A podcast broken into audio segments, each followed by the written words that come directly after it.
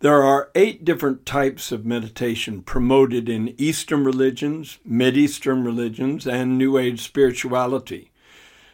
Are they right or wrong in their approach? How does it compare to the Bible? Find out on this episode of Revealing the True Light. There are so many religions in the world. How are they similar and how are they different? We need to know. The culturally correct view is to blend them all together as equally relevant and legitimate. But is that true? Prior to becoming a follower of Jesus, your host, Mike Shreve, was an avid seeker of truth, exploring many paths to spirituality. One of his passions now is to help bridge the gap so that others can discover the true light, which gives light to everyone entering the world. Now, here's Mike Shreve revealing the true light. Almost all religions promote some kind of meditation. Are they all acceptable? Do they work? How do they compare to the biblical view of what meditation is? We're going to find out that vital information on this episode of Revealing the True Light. If meditation techniques are mechanical, mindless, monotonous, monotone, mundane, magical or overly mystical, most likely they're not correct because that kind of approach treats ultimate reality or treats God as if it's a power to be manipulated, a power to be controlled or channeled through the right kind of incantation or the right kind of mental activity. While biblical meditation is relational, it's simply the overflow of a sincere and loving walk with God, communion between the everlasting Father and his sons and daughters. It's a heart to heart connection with the Creator that fosters inspiration from Him and internal guidance, where you just have a sense, an understanding concerning so many things your purpose in life, the proper understanding of the mysteries of life. It's an outgrowth of a relationship with your Heavenly Father. And that's the biggest difference between the methods found in Buddhism, Hinduism, even Islam or certain offshoots of Islam, New Age spirituality, and those who are followers of Jesus. Again, I want to emphasize that quite often meditation methods are based on a false interpretation or a wrong interpretation of the nature of God. For instance, in Hinduism or primary sects of Hinduism, ultimate reality is envisioned to be Brahman, which is an impersonal life force or a level of consciousness that permeates the universe. And so Brahman doesn't respond to you in prayer. It's not a relational thing. It's the life force that is already innately within every human being. So meditation is all about tapping into a force, controlling and channeling that force, but it's not relational. It's not a loving connection, which is exactly what meditation should be. Buddhism, of course, is based on a non theistic view of reality uh, because Buddhists, at the base of that religion, do not believe in a creator God. And so meditation doesn't mean a development of a relationship with something they don't even believe exists. It's altogether a different approach. And so it's, uh, it's a challenging thing for people of those mindsets to achieve the place they're trying to achieve through meditation because it's self effort. It's self effort towards some kind of goal of enlightenment or higher consciousness.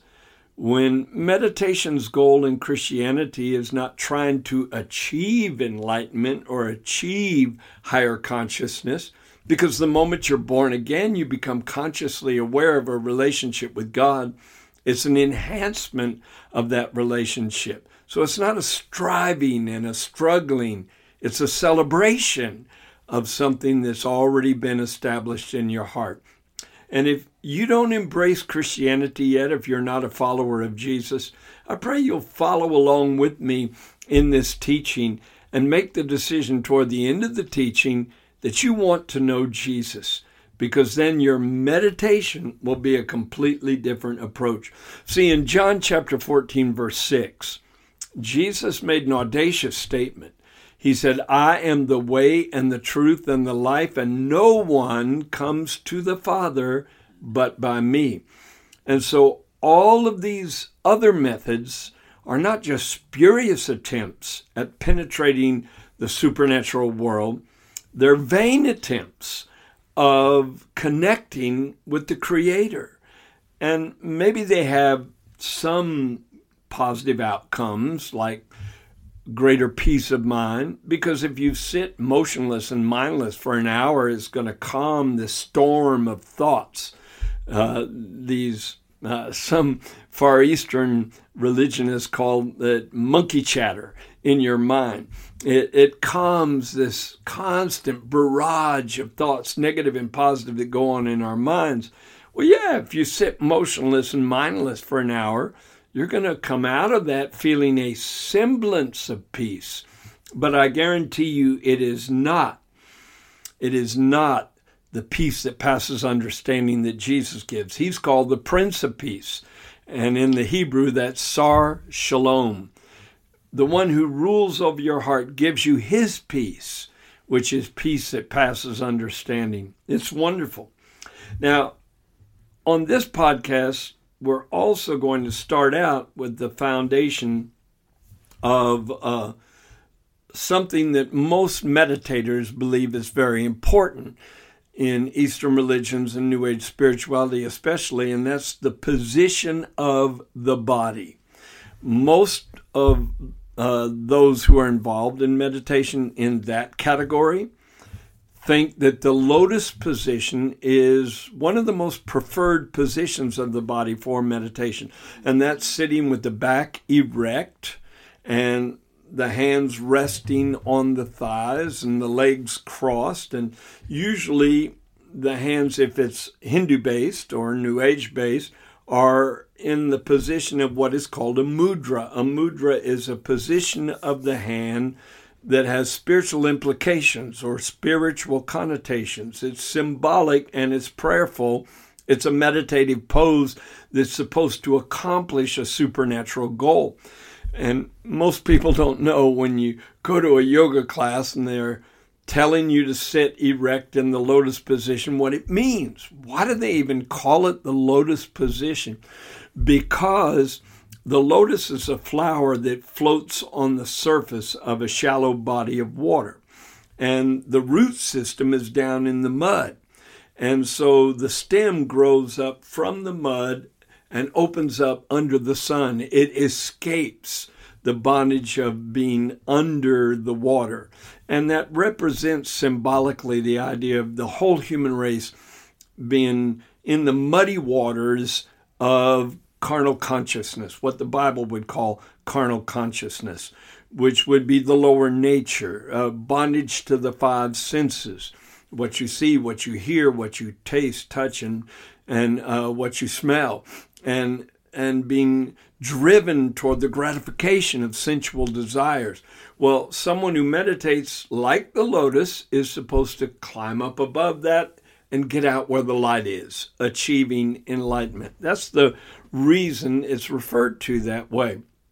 But what does this mudra mean? The forefinger represents the individual soul, which is called Atman in Hinduism, A T M A N. The thumb represents Brahman, which is supposedly ultimate reality in Hinduism. When you circle the forefinger around and touch the thumb and hold your hand like this, it's supposed to cause energy to circulate in your body better that enhances your ability to meditate. That's way too com- mechanical. God doesn't need assistance with mechanical things like that. But it also is a, uh, I would say, a prayerful kind of positioning of the hands because it's a meditator's way of saying, I want my individual Atman to become one with Brahman. And it's an invocation for the manifestation of Brahman in a person's life, which is a false God. Uh, I believe in the Bible interpretation of God, and God is comprised of the Father and Son and Holy Spirit, and these three are one God, and He is a personal God, not an impersonal force. And then uh, in Zen Buddhism, you have another mudra that is often used, and that is the cosmic hand mudra, a position somewhat like this, where, uh, and for you that are listening to this on an audio podcast, it one hand holds up the other hand. The dominant hand is supposed to cradle the non-dominant hand, and then the thumbs are connected at the top. It forms an oval, and that oval is supposed to represent the completeness of the universe, but the emptiness of the universe also. Because in Buddhism, one of the primary teachings is in English emptiness, or that everything is empty of lasting value and has no lasting existence. And part of achieving a nirvana state is a recognition that everything is temporary, nothing is permanent, which of course is contrary to biblical teaching. Are these kind of bodily positions necessary? Is it necessary to hold your body in a certain position to more successfully reach God? I must say that in the Bible, we are encouraged to lift our hands to God in worship. We are encouraged to kneel before God, our Maker.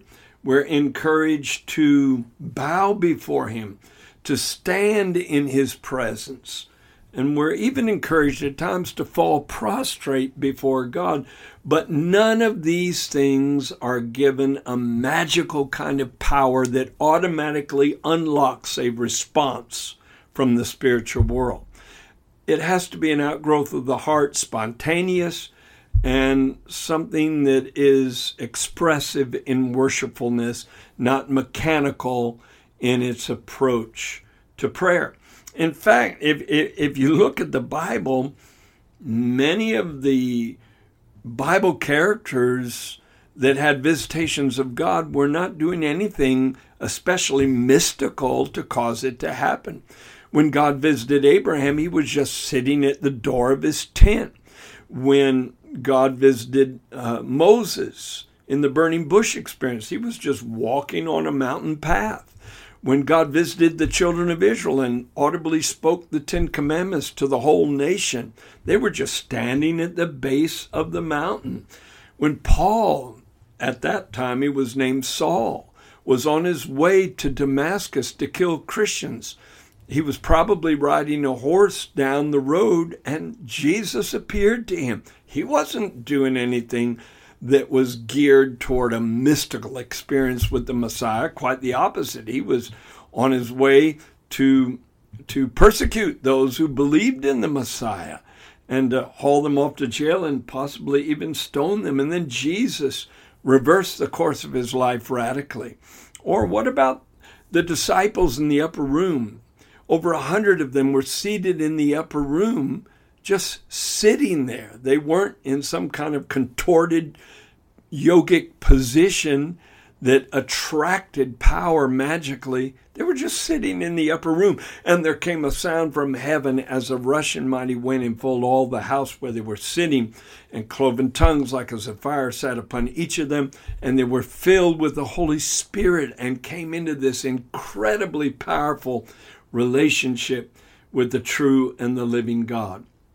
The psalmist David gave us a scripture where he even talked about inclining in rest at night being a meditative moment for him.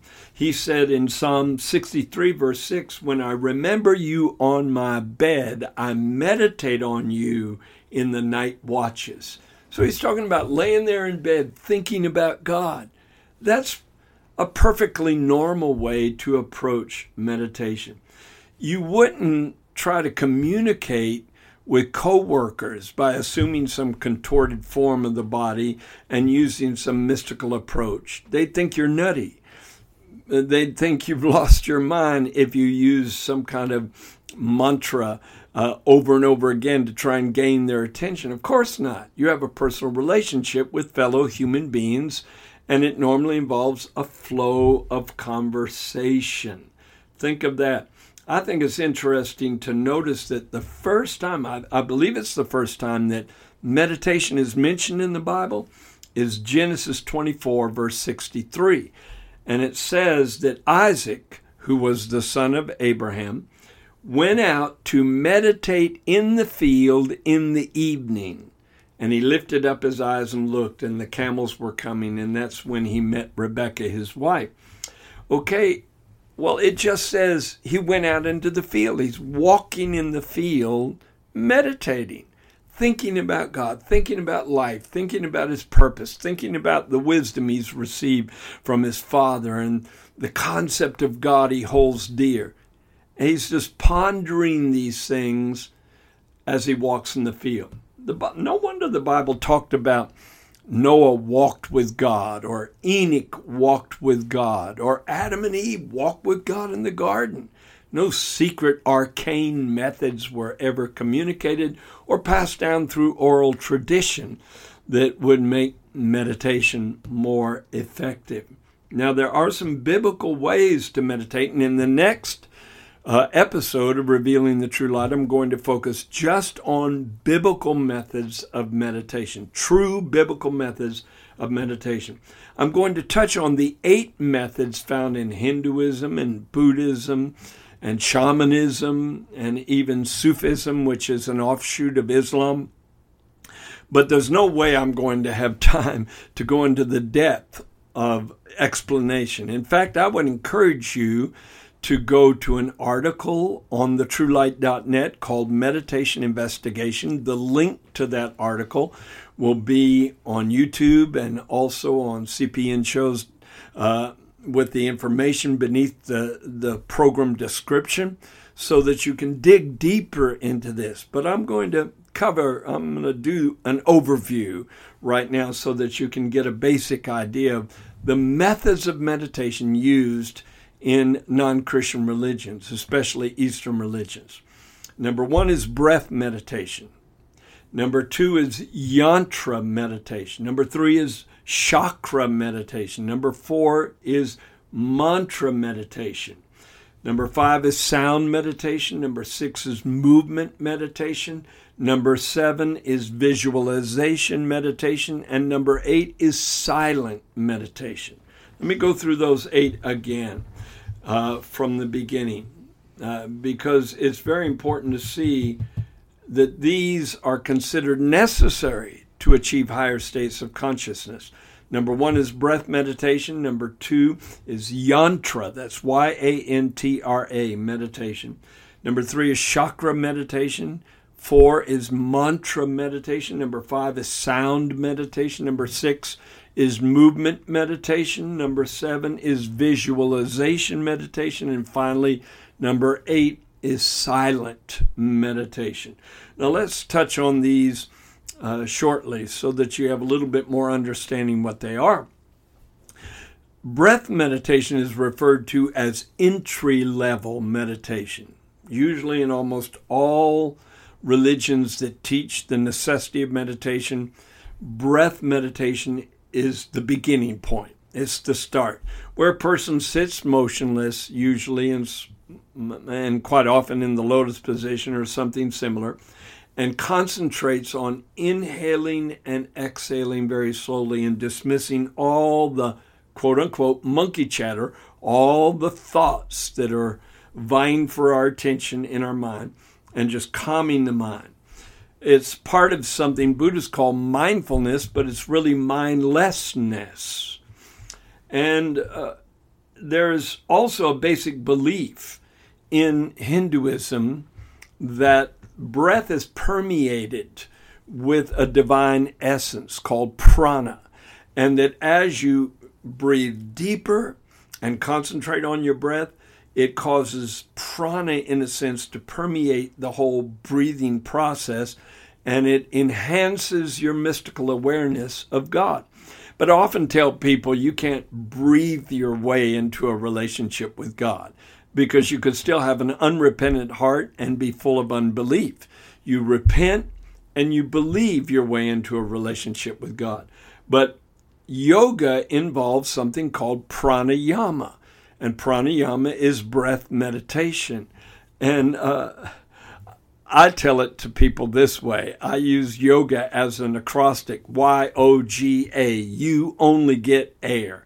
You're only going to get hydrogen, oxygen, and a few other gaseous vapors. You're not going to have any kind of spiritual encounter or spiritual awakening as a result. Now, when I studied Kundalini Yoga back in 1970, I was a student of Yogi Bhajan. I taught yoga at four universities. I also ran a yoga ashram. We did something called the breath of fire, which was very deep, quick inhales and exhales of breath, and then holding the breath and really, it was just hyperventilation that caused uh, like an electrified state of mind. But it was supposed to make you feel like you were achieving higher states of consciousness and a mental rush that was identified with self realization. But it didn't work. Now, I had supernatural experiences during meditation times. Uh, I experienced the semblance of being out of my body or being caught up into white light. I have a totally different view of what really happened, though. It was not an experience with the presence of God. Now, I did a, a podcast recently on can we breathe in the Holy Spirit? And I covered a lot of territory that I'm not going to take time to cover on this episode. But if you're interested in this whole concept of the breath and what value it has and what value it does not have, then I urge you to go back and listen to that episode or watch it. Uh, can we breathe in the Holy Spirit? And I even covered some Christian songs that misappropriate the power of the breath. Let's go to yantra meditation. What is that? Yantra meditation is focusing your attention on a geometric design. And that's supposed to get your mind singled on one thing, focused on one thing, so that you can rid your mind of all the competing thoughts. Traditional yantras have a central point called a bindu, and that bindu symbolizes the deity that the yantra is dedicated to. It's almost always dedicated to some particular Hindu god or goddess, and it also symbolizes the center point of the universe. And so that kind of gives you an entryway into a mystical experience, supposedly. Often yantras and mantras are mixed so that someone staring at a yantra is simultaneously chanting a mantra, and I'll get to that in just a moment. Chakra meditation comes next. Now, in Hinduism and New Age spirituality, and some uh, sects of Christian yoga, and I say that with quotation marks on either side because I don't believe there's such a thing as Christian yoga. Uh, uh, yoga is inseparably involved in a Hindu mindset. It's inextricable from Hinduism.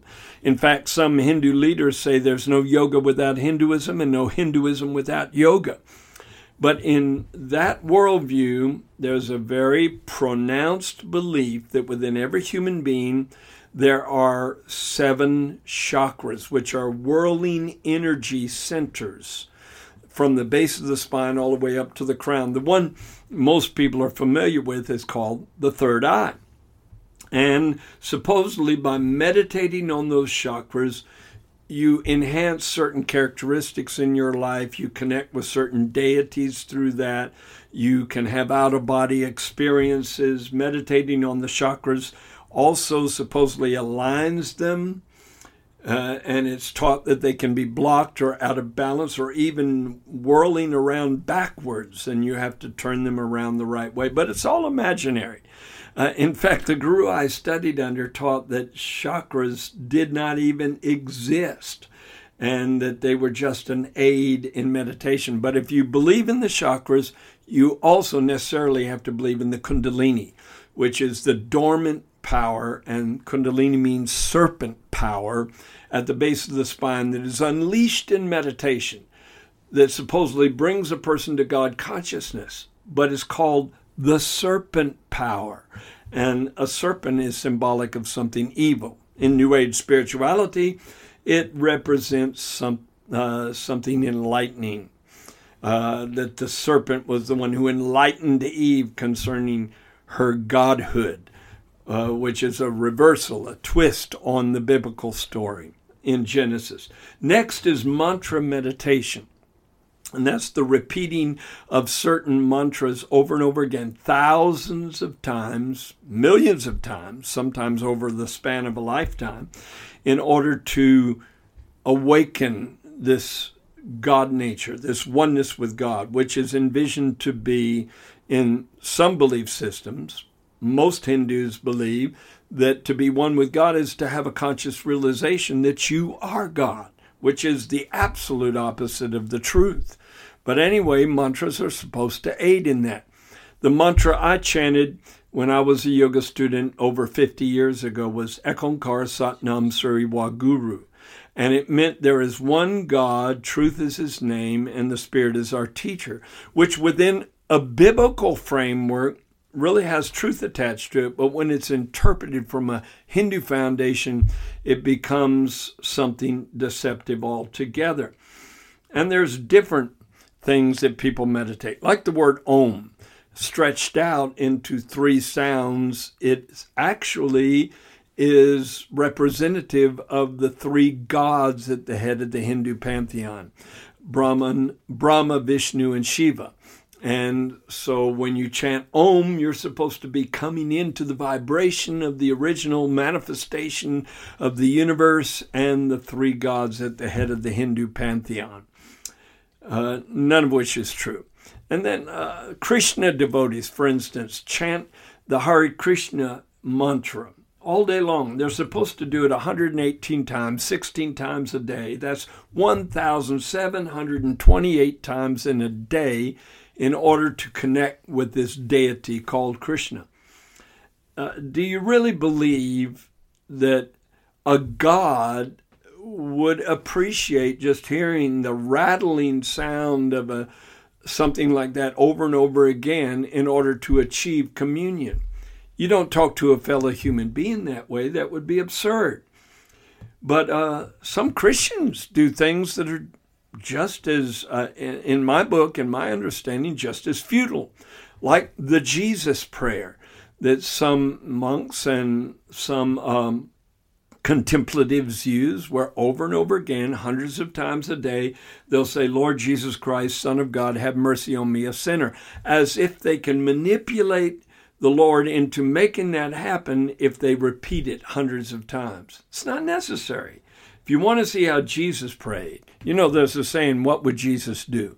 If you want to see how Jesus prayed, go to John chapter 17. It's a flow of thought from the beginning to the end, not one of which is repeated in a mechanical way. He talked to the Father that way and showed us how to talk to the Father that way. Next is movement meditation.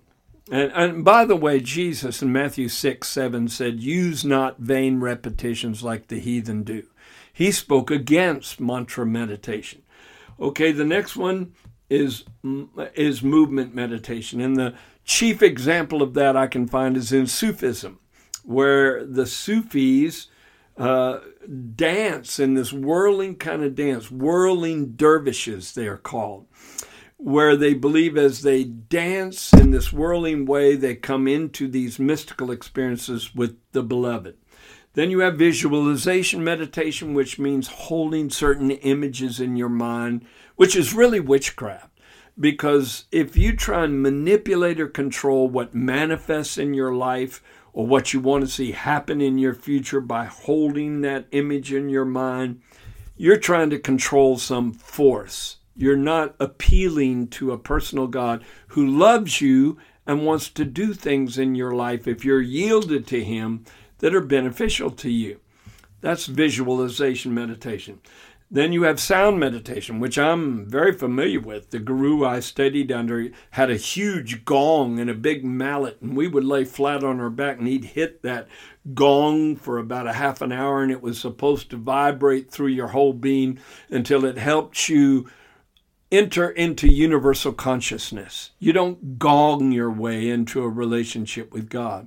And I have a friend, in fact, his testimony is on the website, Taylor, Taylor Houchins, um, who was a shaman before salvation. And he used to beat a drum until it would throw him into a trance like hypnotic state.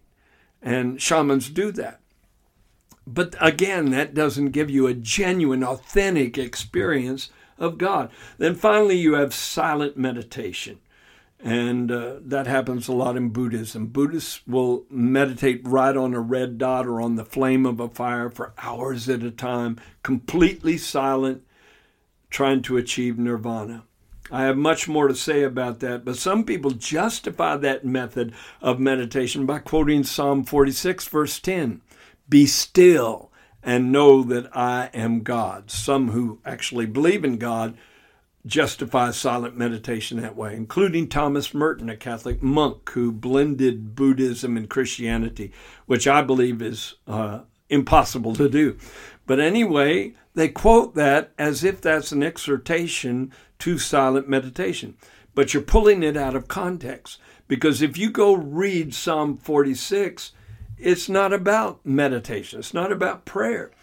It says, Come, behold the works of the Lord, what desolations he's made in the earth. He makes wars to cease to the ends of the earth. He breaks the bow and cuts the spear in two. He burns the chariot in the fire. Be still and know that I am God. I will be exalted among the nations. I will be exalted in the earth. In other words, God is saying, Be awestruck that I'm going to change this world in such a way that war will never happen again. That's going to be a wonderful day. And that's what he was talking about. So, again, I've covered this simplistically. And if you want to go into greater depth, go to thetruelight.net, go to writings, and go to the article called Meditation Investigation. And that will help you see this in much greater detail.